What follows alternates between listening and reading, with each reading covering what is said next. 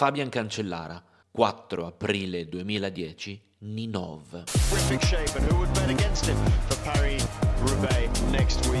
Se dico Ninov probabilmente non vi dice niente, se dico Giro delle Fiandre ecco che la storia cambia. 262 km da Bruges a Ninov, 15 muri da superare, Quell'anno il favorito è Tom Bonen, ma Cancellara arriva in ottima forma. Lo dimostrerà sul muro del Grand Mont, 475 metri al 9,5% medio di pendenza, quando nella curva più iconica del muro di Grand Mont, da seduto, lascia sul posto Tom Bonen che prova ad alzarsi, prova a reagire, ma come si alza il muro lo respinge indietro e Fabian vola via per percorrere gli ultimi chilometri del Giro delle Fiandre in maglia di campione svizzero, portandosi a casa quel Giro delle Fiandre bissando poi la settimana successiva alla Parigi-Roubaix, andando a chiudere la settimana santa del ciclismo come pochi altri nel mondo si sono potuti permettere, giusto Merckx, poco più.